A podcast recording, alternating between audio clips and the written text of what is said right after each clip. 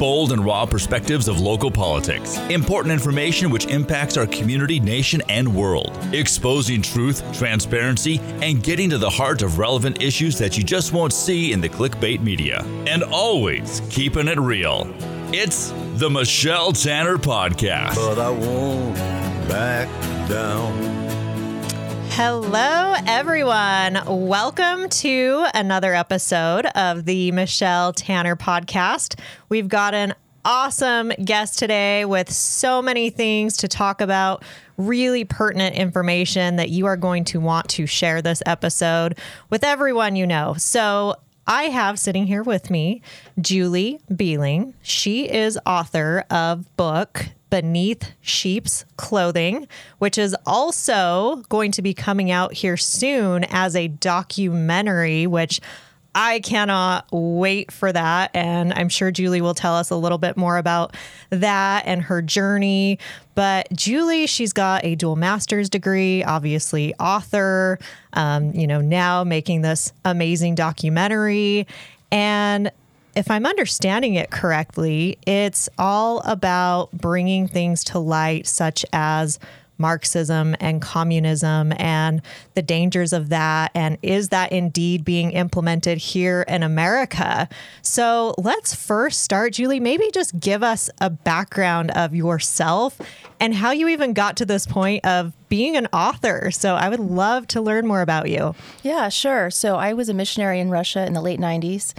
And then I came back to the States and got my dual masters in Russian and East European studies and Russian language and literature.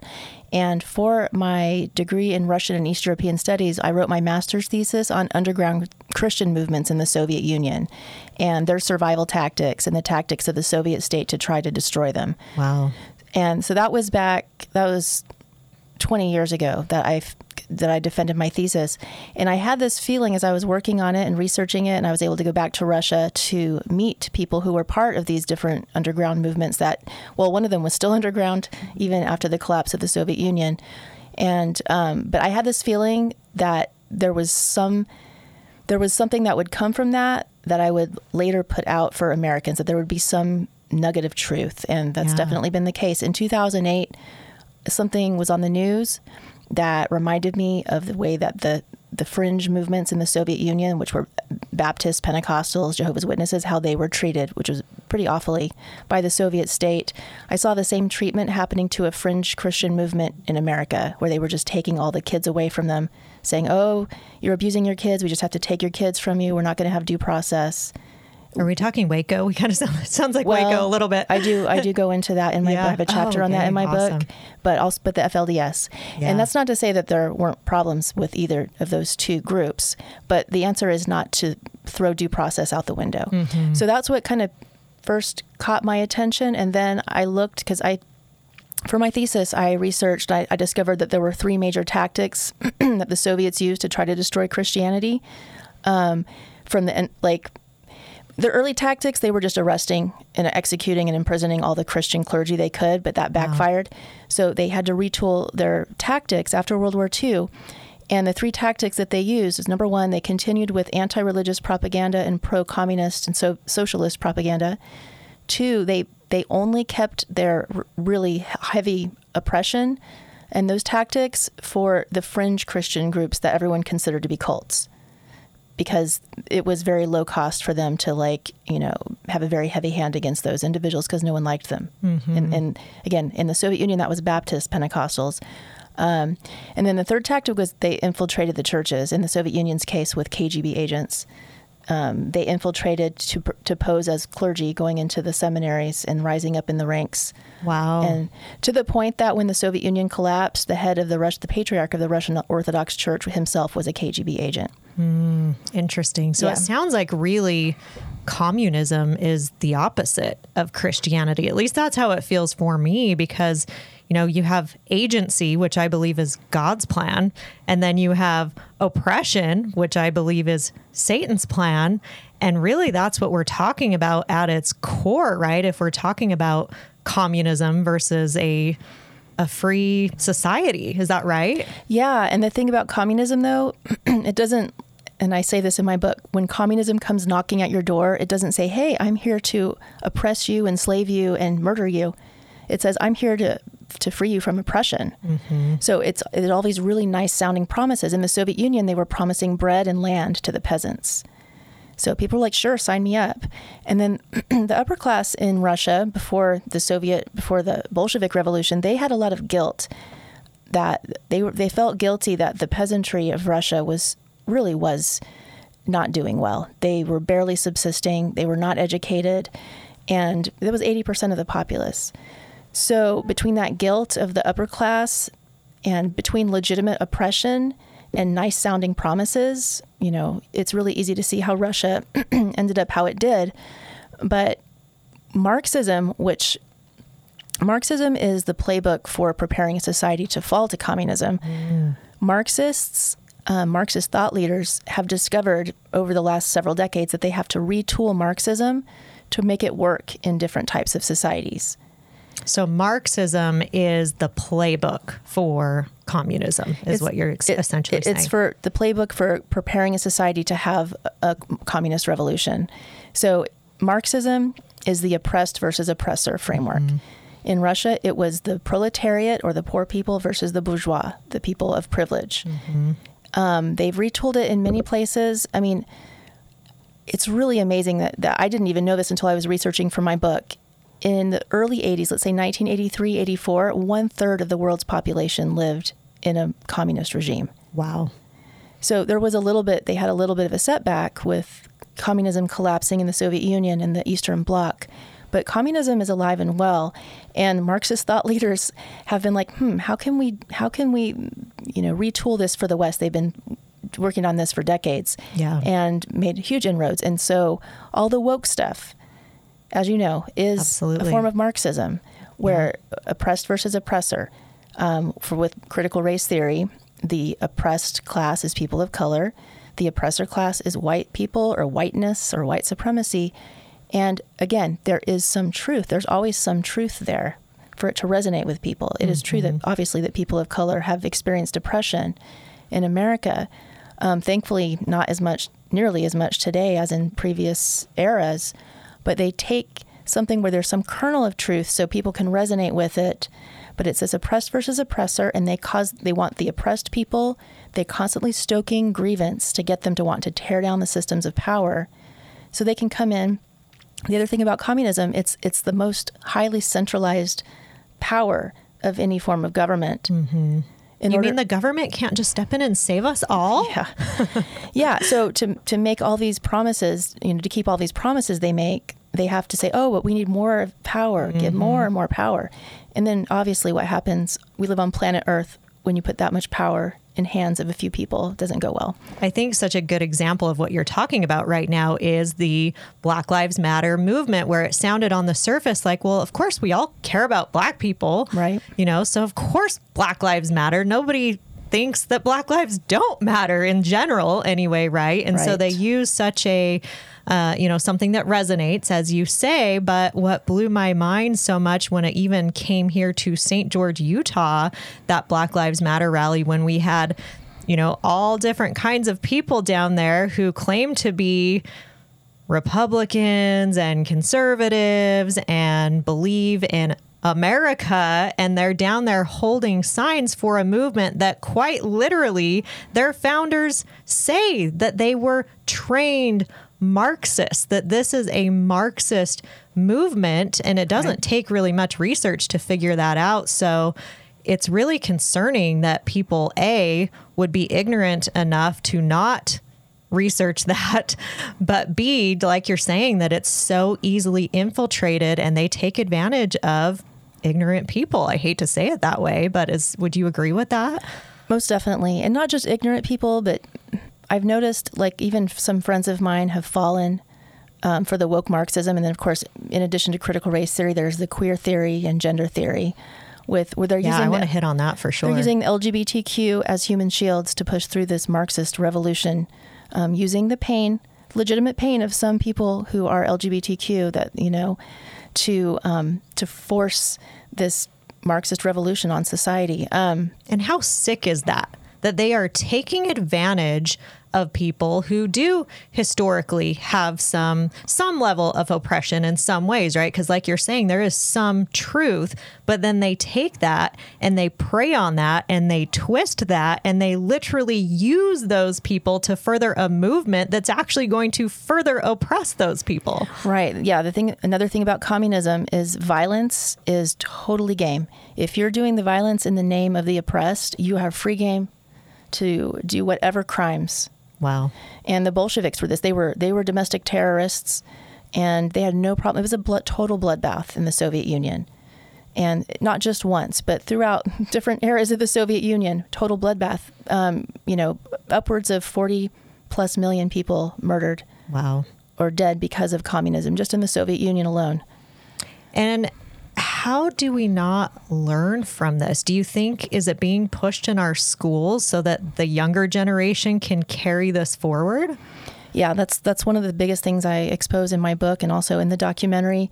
Thanks to the the, the research and wonderful work of people like James Lindsay and Lisa Logan and others, Alex Newman, um, who've been researching this for a while and have gone to the root of it. Yeah. Um, yeah. One of the things that I was wanting to talk about today is social and emotional learning in mm-hmm. our schools because it's something that seems so good and so helpful. And I'm sure there's aspects of it that are.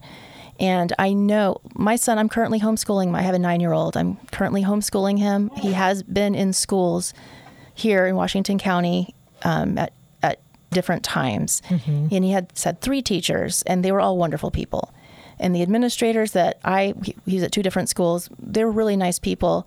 I'm I am sure that the vast majority of educators in Washington County are very well-meaning, mm-hmm. very nice people. But the problem is, and I share this in my book as well. most people who spread communism don't understand that's what they're doing. Um, it's kind of like a pyramid. At the top, you have the money bags who's funding it. Then you have the avowed communists that are like the diehard mm-hmm. um, people, kind of like the Black Lives Matter founders, are yeah avowed communists. Would you say that's kind of in line too with you know deep state, maybe people high up within government or even unelected bureaucrats pushing this type of agenda too? Would you say that's kind of same tier? Um, or maybe down for lower? some of them. For some of them, but the next level down is um, fellow travelers, and these are the leftists and progressives. Mm-hmm. They don't want a violent revolution like the avowed communists do. Mm-hmm. They just agree with a lot of the of the views of the communists and a lot of the agendas, and so they go along with it. The next level down is the dupes, and these are people that are duped by the nice sounding promises. Yes, they want to help black people to have a better life. I'm sorry, who doesn't want that unless you're I mean most people do. Unless you are racist, which yeah, you know, right. they, they exist, but it's not the vast majority. Right. Um, and social and emotional learning is a prime example of, of teachers and administrators that I believe, I'm sorry, are sadly duped. They are pushing this. Well, they're not even necessarily pushing it. It's actually being pushed from the top yeah, down. It's they, law. They have to implement it, is what I've been told, even from the state the level. State, the yeah. state, yeah. They, yeah. Talking with some of the, um, I guess I did go to a few school board meetings um, a mm, year and a half ago. I was going to a few of them, and talking with some of the school board members they're like, yeah, we could do without federal funding for our schools here in Washington County, but we have no choice. According to our state constitution, we have to follow the directives from the state. Mm-hmm. but the social and emotional learning, it's um, there's an there's a version of it called transformative social and emotional learning, and that's that's what was at my son's school, and that's oh, really? actually the Marxist version of it. Interesting, but it's very sneaky. It doesn't really start to show its true colors until they get into about eighth grade and then it starts going into that. It's it's it's what it very very slowly and carefully does is replaces Judeo-Christian ethics in our children without a permission mm-hmm. with woke Marxism as their ideological foundation. Such a scary, scary thought. For me, when I first learned that they were implementing this social emotional learning in my son's old school that I've since pulled him from, but A, I was never notified as a parent that they were teaching this and that this school counselor, who, by the way, is a self proclaimed LGBT activist in her personal life, but, you know, based off of her public Facebook post, she talks about her position frequently as a school counselor and her role as needing to affirm all of these things. And she's the one going in at this school every month and teaching this social emotional learning lesson. So, like you said, I feel like it's this Trojan horse of they make it sound so wonderful. Of course, we want kids to know how to manage their emotions, which actually belongs in the home for the parents to teach, but they take that nice rainbow sunshine lollipops philosophy, totally. but then it really in my mind depends on who's teaching it because it yes. totally opens the door to push really whatever narrative you want, doesn't it? Yes. If you have an activist teacher, they can absolutely push it hardcore in the social justice, woke Marxist direction. But then at my son's school, they were using second step, um, which is, I mean, I was just on the website again before this interview, and they have it hidden, but their foundation is equity, diver- diversity, equity, and inclusion. And again, those words sound nice, mm-hmm. but I have to tell you, anytime you see the word equity, that's communism. That is communism because equity is equal outcomes, is pushing equal outcomes. That means someone cannot do better than someone else. Wow. That's and communism. How un American is that? Right. And it's not even it's not possible. Right. It's not it's not possible. Right. My son is a genius when it comes to like designing and he taught himself how to code at age 8 and 9 and he's a, he's got this engineer's mind mm-hmm. way more brilliant than me. Amazing. And then in other areas he's like a few years behind. Like so he's like he's got like adult level in some area in mm-hmm. some areas mm-hmm. he's like a 3 year old even though he's 9 so you can't make kids all be equal. Right. Everyone is different. Yeah we're not designed to all be equal. We all have different strengths, abilities, talents, just like you're mentioning about your son.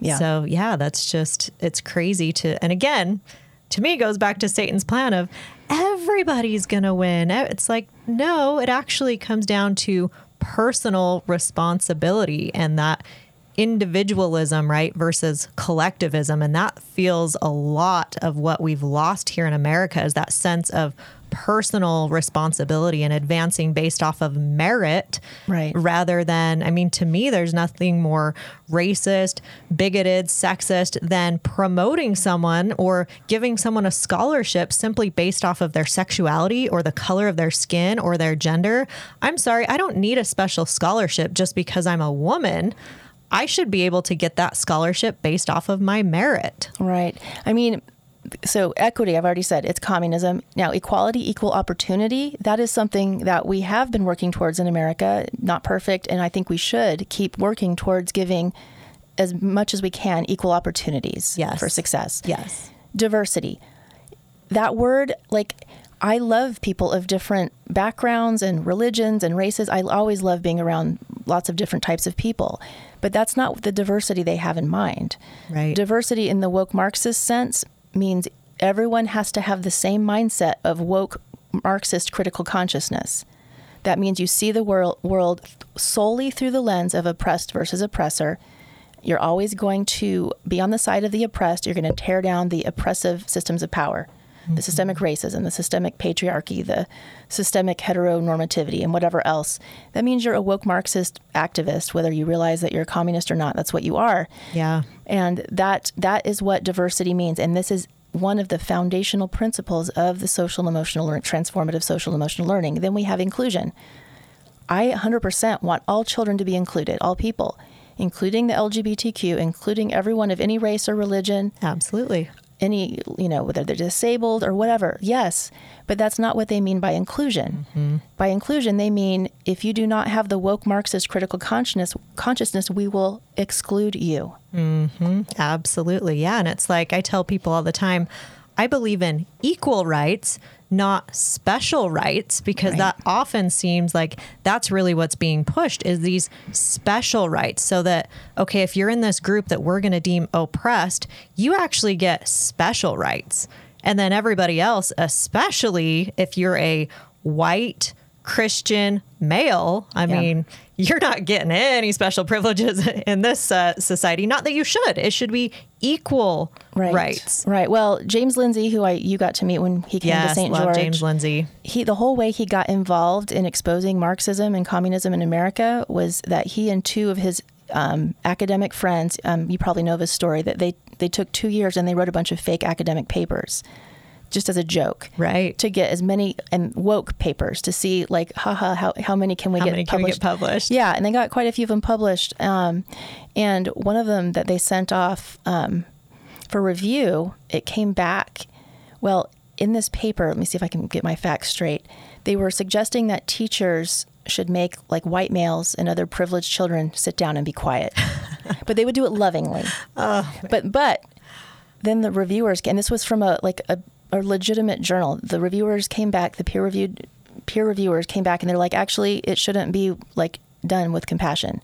Oh wow! So they didn't go far enough yes. in their research, right? Wow! And so James has said in different interviews that he took some time and he's like, this and he really let it sink in. He's like, this is the seed of a genocide. Yes. And I have to do what I can to expose it. And again, in the, the process of writing all those woke papers, he had to read the source literature.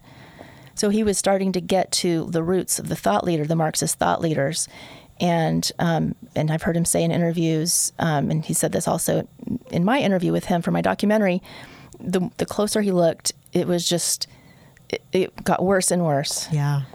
So, um, how do we combat that, do you think, here in America, especially those of us who, you know, maybe they are just now learning that social emotional learning is even a thing in the classroom or this diversity, equity, inclusion might not actually be the sunshine and rainbows that it claims to be. What do you feel like is the best thing we can do as freedom loving Americans to combat this Marxist communist agenda here?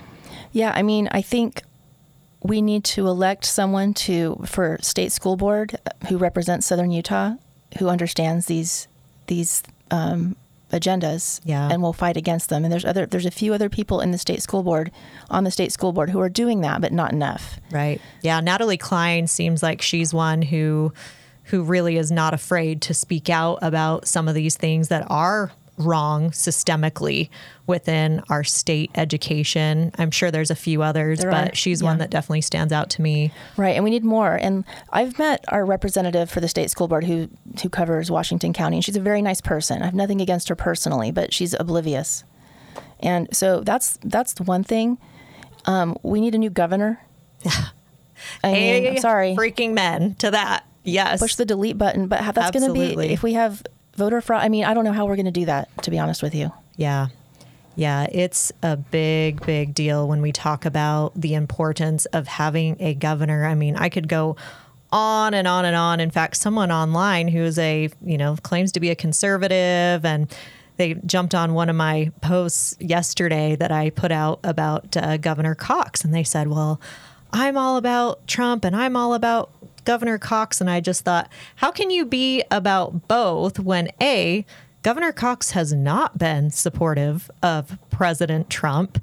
Um, he has literally vetoed a bill that would have kept males out of our female sports to protect females. I mean, you want to talk right. about oppression, really? Are we going to go back now to, uh, I, I, don't know where all the feminists are all of a sudden. That's just really beyond me. So there's all of these things that our governor has just not been a leader. In fact, to me, it seems like he's embraced this Marxist ideology. How do you feel? It d- definitely looks like that. I don't get a good feeling about him, and I look at what he does, and it's it's you know he throws a few bones to the true conservatives. Well, and especially now that it's getting closer to his election, yeah. I've noticed that he's he's started to do a few more things that make people think, oh, you know, maybe maybe he's a conservative. But I'm sorry, anyone who was involved in masking healthy elementary children for an entire school year with no real data even to back up that decision, by the way, which I don't care. Even if the data was there, it should have never happened. But the data was not there scientifically. In fact, the scientific data showed that we should not be masking elementary children or any children for that matter. And Governor Cox stood up there and allowed that to happen here in the state of Utah for an entire year, even when masks were taken off the adults, that mandate, they were still left on the kids. What does that tell you? A, follow the money. Why did Utah receive so much freaking COVID money? I can even tell you down at the city level how that has affected us at a city and taking those COVID funds. But that alone should be a reason why Governor Cox should never step foot in elected office again. I 100% agree with you. Um, and what his what what he supports for education in this state is not a conservative position, and it, it definitely is supportive of all these agendas. Whether he understands it or not, I mean, I think he probably does understand it to a certain degree. And and um, if he doesn't, that's really scary that we yeah. have someone at that level of power who's that ignorant. Yeah, yeah. It do, it doesn't look good when I when I take a look at him. You know, we need a new governor. Can we pull it off? Even I, I don't know. I don't know, but I don't know what our counties our counties. Gall. I'm sorry, but it's not okay to indoctrinate all of the, the school kids in the state of Utah without parental permission into woke Marxism. It's not okay, and it's going to get worse. We have a law that passed, I believe it was last year, for mandatory ethnic studies for Utah K through 12 students beginning in so the, tell me about that. What in, does that even mean? Oh my gosh. In the 2024 2025 school year, it's, it begins, um, unless we can stop it. Um, ethnic studies sounds nice. And I have to say, with the homeschool that I do with my son, we have a very heavy emphasis on learning about different countries. Mm-hmm. Very heavy emphasis. Yeah. Um, we we just finished up with parts of Europe last month. Um, we did indigenous societies the month before that. Like we're reading stories from these different countries, doing different crafts and activities. Yeah. I love learning about different countries. I love world travel and I love languages. And so yes, I'm teaching my son all that type of stuff. Yeah. That's not what the ethnic studies is. Part of it is. They make it they want to make it look mm. like that's another Trojan horse. Yes. But it's critical race theory you scratch the surface of the nicey nice, let's learn about different cultures, which 100% yes. And I'm sorry, schools were already doing that. I remember in like second, first grade or something, we did this big thing on Hawaii and we all got to learn the hula and yeah. make grass skirts. And there, there were a lot of Polynesians where I lived. Yeah, I remember that even here in St. George, Utah, where yeah. I went to school in elementary school. I remember yeah. having those different um, you know, ethnic cultural days where yeah. we would we would celebrate different cultures and totally. And that's one of my favorite parts of my childhood was being able to travel to other countries and see how other areas of the world actually live because actually what it should tell us and teach our children is how good we do have it here in America and how it's worth fighting for those principles that have made America the mega superstar of the world that it is today. So right. why we would be implementing things that actually take our society back in time and turn us into a culture and a society that we know historically, at least we should know, ends in massive bloodshed and death. Why would we be implementing things that teach children that that's the way to go rather than focusing on the founding principles of America. And we are a founded Judeo Christian society. Right. Again, most people don't understand. Most people implementing these agendas don't understand what they really are. Um, so I've um, done a number of podcasts, and they're doing them without me right now because I'm too busy working my documentary, but on ethnic studies with Carrie Bartholomew and some other people from northern Utah. And um, we've gone through, and they're still doing this without me, picking through California's ethnic studies curriculum and the guidelines that they have, which Utah is, I, I think it, it's going to be at least as bad as California's, perhaps worse. Wow. Sorry to say, but they say that it's a double helix in this California ethnic studies curriculum. One str- one strand is um, they call it something some form of humanism where you're learning to appreciate the different cultures and the other strand is critical consciousness they just come right out and say it wow and critical consciousness, tell us what that is. Again, critical consciousness is viewing the, the entirety of society and everything through the, the Marxist lens of oppressed versus oppressor. Yes. And you have and you are required to tear down the oppressive systems of power. It's very easy to, to tool the founding fathers, their oppressors, because some of them were slave owners, even though they were born into that system and didn't like it, many of them. Yeah. Um, and you know we have to tear down the statues we have to you know the constitution could very easily come mm-hmm. under attack as a relic of whiteness yeah. with critical race theory and also um, with ethnic studies, they throw in the LGBTQ stuff as well. And so uh, the privilege wheel, having doing the privilege exercises. And so I have to tell parents it's not just that this would be a part of a class. The goal is to embed the ethnic studies. This is the, the, the people who are creating it themselves say this. Yeah. The goal is to embed that the social emotional learning and the ethnic studies into all of the subjects, mm-hmm. math, everything. Yeah. Now, would the teachers here in Washington County implement it that fully? Probably not. They'd probably have a very soft start with it here in Washington County because it would be too alarming. Mm-hmm. But I'm sorry, it's Marxist created with Marxist goals, and we can't let this take over our education here in Washington County. Well, and I have to tell you a personal story, even here at our local university. I had some nursing students report to me that they were being taught in one of their local classes here. And, and I take this seriously. This is my profession as a nurse practitioner, science based profession. And here at this local university, they were being taught that whites are oppressive, blacks are oppressed. They were taken through these exercises of, you know, if you would react this way in a dark alley, if you see a black man there in a dark alley, you know, that's your your unconscious bias. I'm sorry, if I see bring... if I see any man in a dark alley, exactly. That's gonna, why it's so ridiculous. I'm going to be on guard. I don't care what color they are. I mean, yeah. that's just natural human nature. Has nothing to do with their race. Um, you know, and that was just one example of, you know, even being taught that in the labor and delivery that they should not refer to the woman giving birth with she, her pronouns. I mean, just ridiculous. So I actually went and met with some of the leadership of the nursing program because I wanted to know if this was indeed true. Because, you know, rumors fly. I thought, okay, I want to validate this.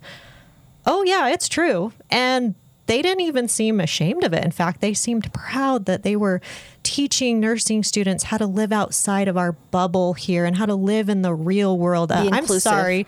I've lived in the real world, if you want to call Utah not the real world. I've worked in some of the busiest ERs off the Las Vegas Strip.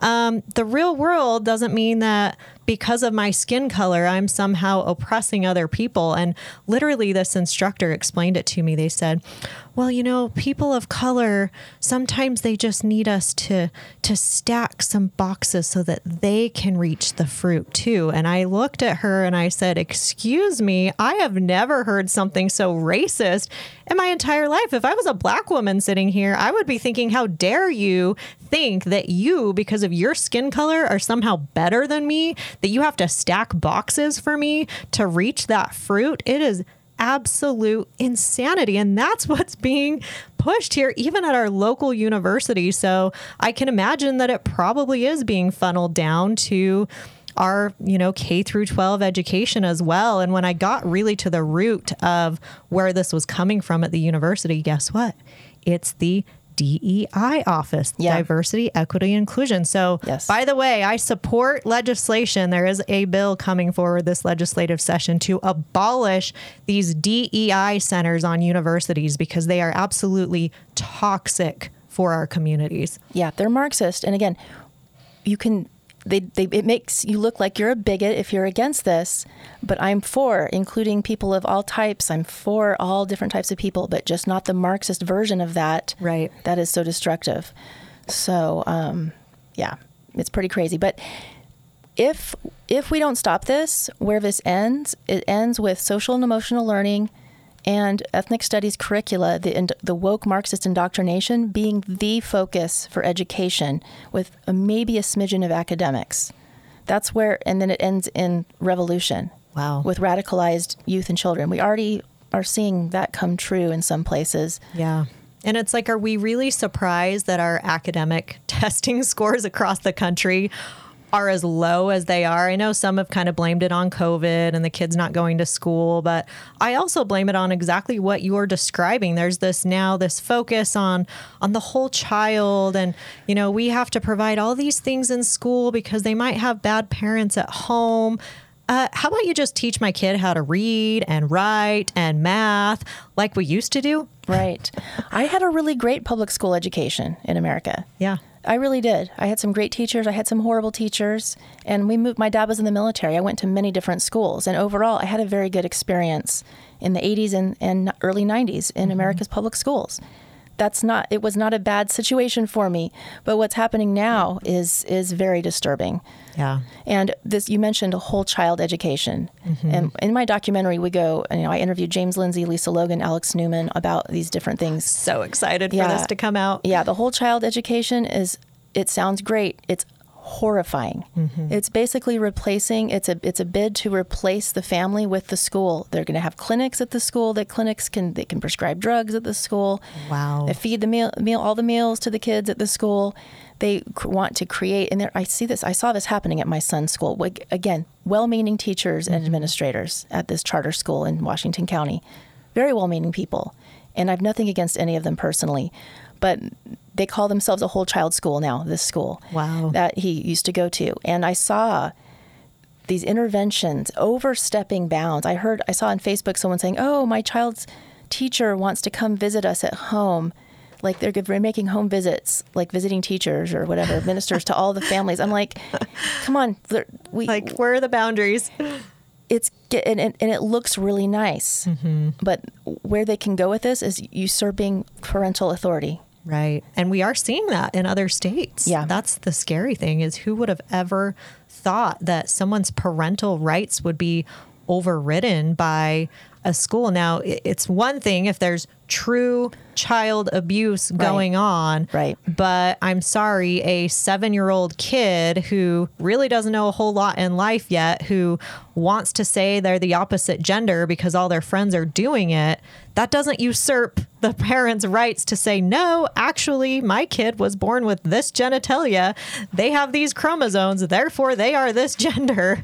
Right. It's outrageous some of these states you see that are now usurping parental rights. Right. It's absolutely frightening. They're trans refuge, trans sanctuary states. Yeah. And, and they'll take kids from any other state if they can get there and take them from the parents legally. That's their law, like California and some other states, and then transition the child without the parents' permission. Horrifying. And they do that knowing, by the way, scientifically, that 80 to 90% of those kids are going to change their mind by the time they reach 18 years old. Right. Yeah. Horrific. Yeah. That docu- we would mutilate children. Yeah. In my documentary, I interviewed um, a man from Gays Against Groomers mm. who is gay and who is against, along with everyone in Gays Against Groomers, all of this indoctrination of the yeah. children in the schools and the in the culture. It's like leave the kids alone and let them figure things out for themselves. Amen. Because it's not happening organically, all of this sudden trans children. And I have nothing against any child who is gay or trans, whatever. I have, I actually have more compassion. Absolutely. And I, and those everyone deserves to be treated with respect. Everyone is worthy of love. Right. But stop forcing this on our kids. And it's not just forcing it on them. Depending on the teacher, again, most teachers I know here in Washington County are not doing this, but this is this is happening, where it's it's it's James Lindsay calls it a Maoist pressure pump for the kid to want to get out of being in the bad categories mm-hmm. into a good category. Mm-hmm. The bad categories being white, we can't change that, um, Christian, heterosexual, but if you can pick a queer gender or sexuality identity, then yeah. you, are out of the bad group and you're in the good group. You're going to get affirmed, and you're you're not part of the oppressor class anymore. so so disheartening that that would be happening but i mean you look at it the statistics even and I just asked someone this the other day. I said, So, do you really think that there's no trend to this all of the sudden? You know, some areas showing up to 40% of right. these youth identifying in LGBT, which traditionally has been less than 5%? Like, do you think the human race is just naturally evolving itself out to exist out of existence? Because right. literally, I mean, this is what it comes down to is it is attacking right. the reproductive abilities of humans. Yeah. Really scary. It really is. And most certainly is not organic. Yeah. So, I mean, a certain percentage of it is. Right. But, but that, that's been there. Yeah. So, well, I so appreciate you coming on. I feel like one thing everybody can do, you know, we're talking about solutions of how do we combat this. Well, number one is we need to be educated. We need to educate ourselves, our families, our children, our friends and neighbors, which is why I love, love, love that Julie has taken the time to share her knowledge, her research, her expertise, which I'm sure has been hours and hours and hours. I can't even imagine how many hours, but pick up her book, watch for her documentary. Where can they get your book? Where can they watch for your doc- documentary to come out? Yeah, so my book, Beneath Sheep's Clothing, is on Amazon. Um, you can also go to my website, beneathsheepsclothing.com. And the documentary Beneath Sheep's Clothing will be out um, mid January. Oh, that's so exciting. And we will be doing a live premiere here in St. George. Yes. And we'll be bringing some of updated. some of the top guests who are in the film to be to do like a live Q&A panel after um, premiering the film. And um, all of that is at beneathsheepsclothing.com. We have a new trailer. The Our current trailer is at beneathsheepsclothing.com slash documentary. We have a new trailer coming out in within the next week or so. That's going to be really exciting too. Awesome. Thanks so much, Julie. Cannot wait to read Beneath Sheep's Clothing. Thanks everyone for watching. Share this, and we'll see you next time. Thanks for being a part of the Michelle Tanner Podcast. Please like, follow, subscribe, and share. And always remember to keep exposing truth. But I won't back down. No, I won't back down. This has been a production from a podcast studio.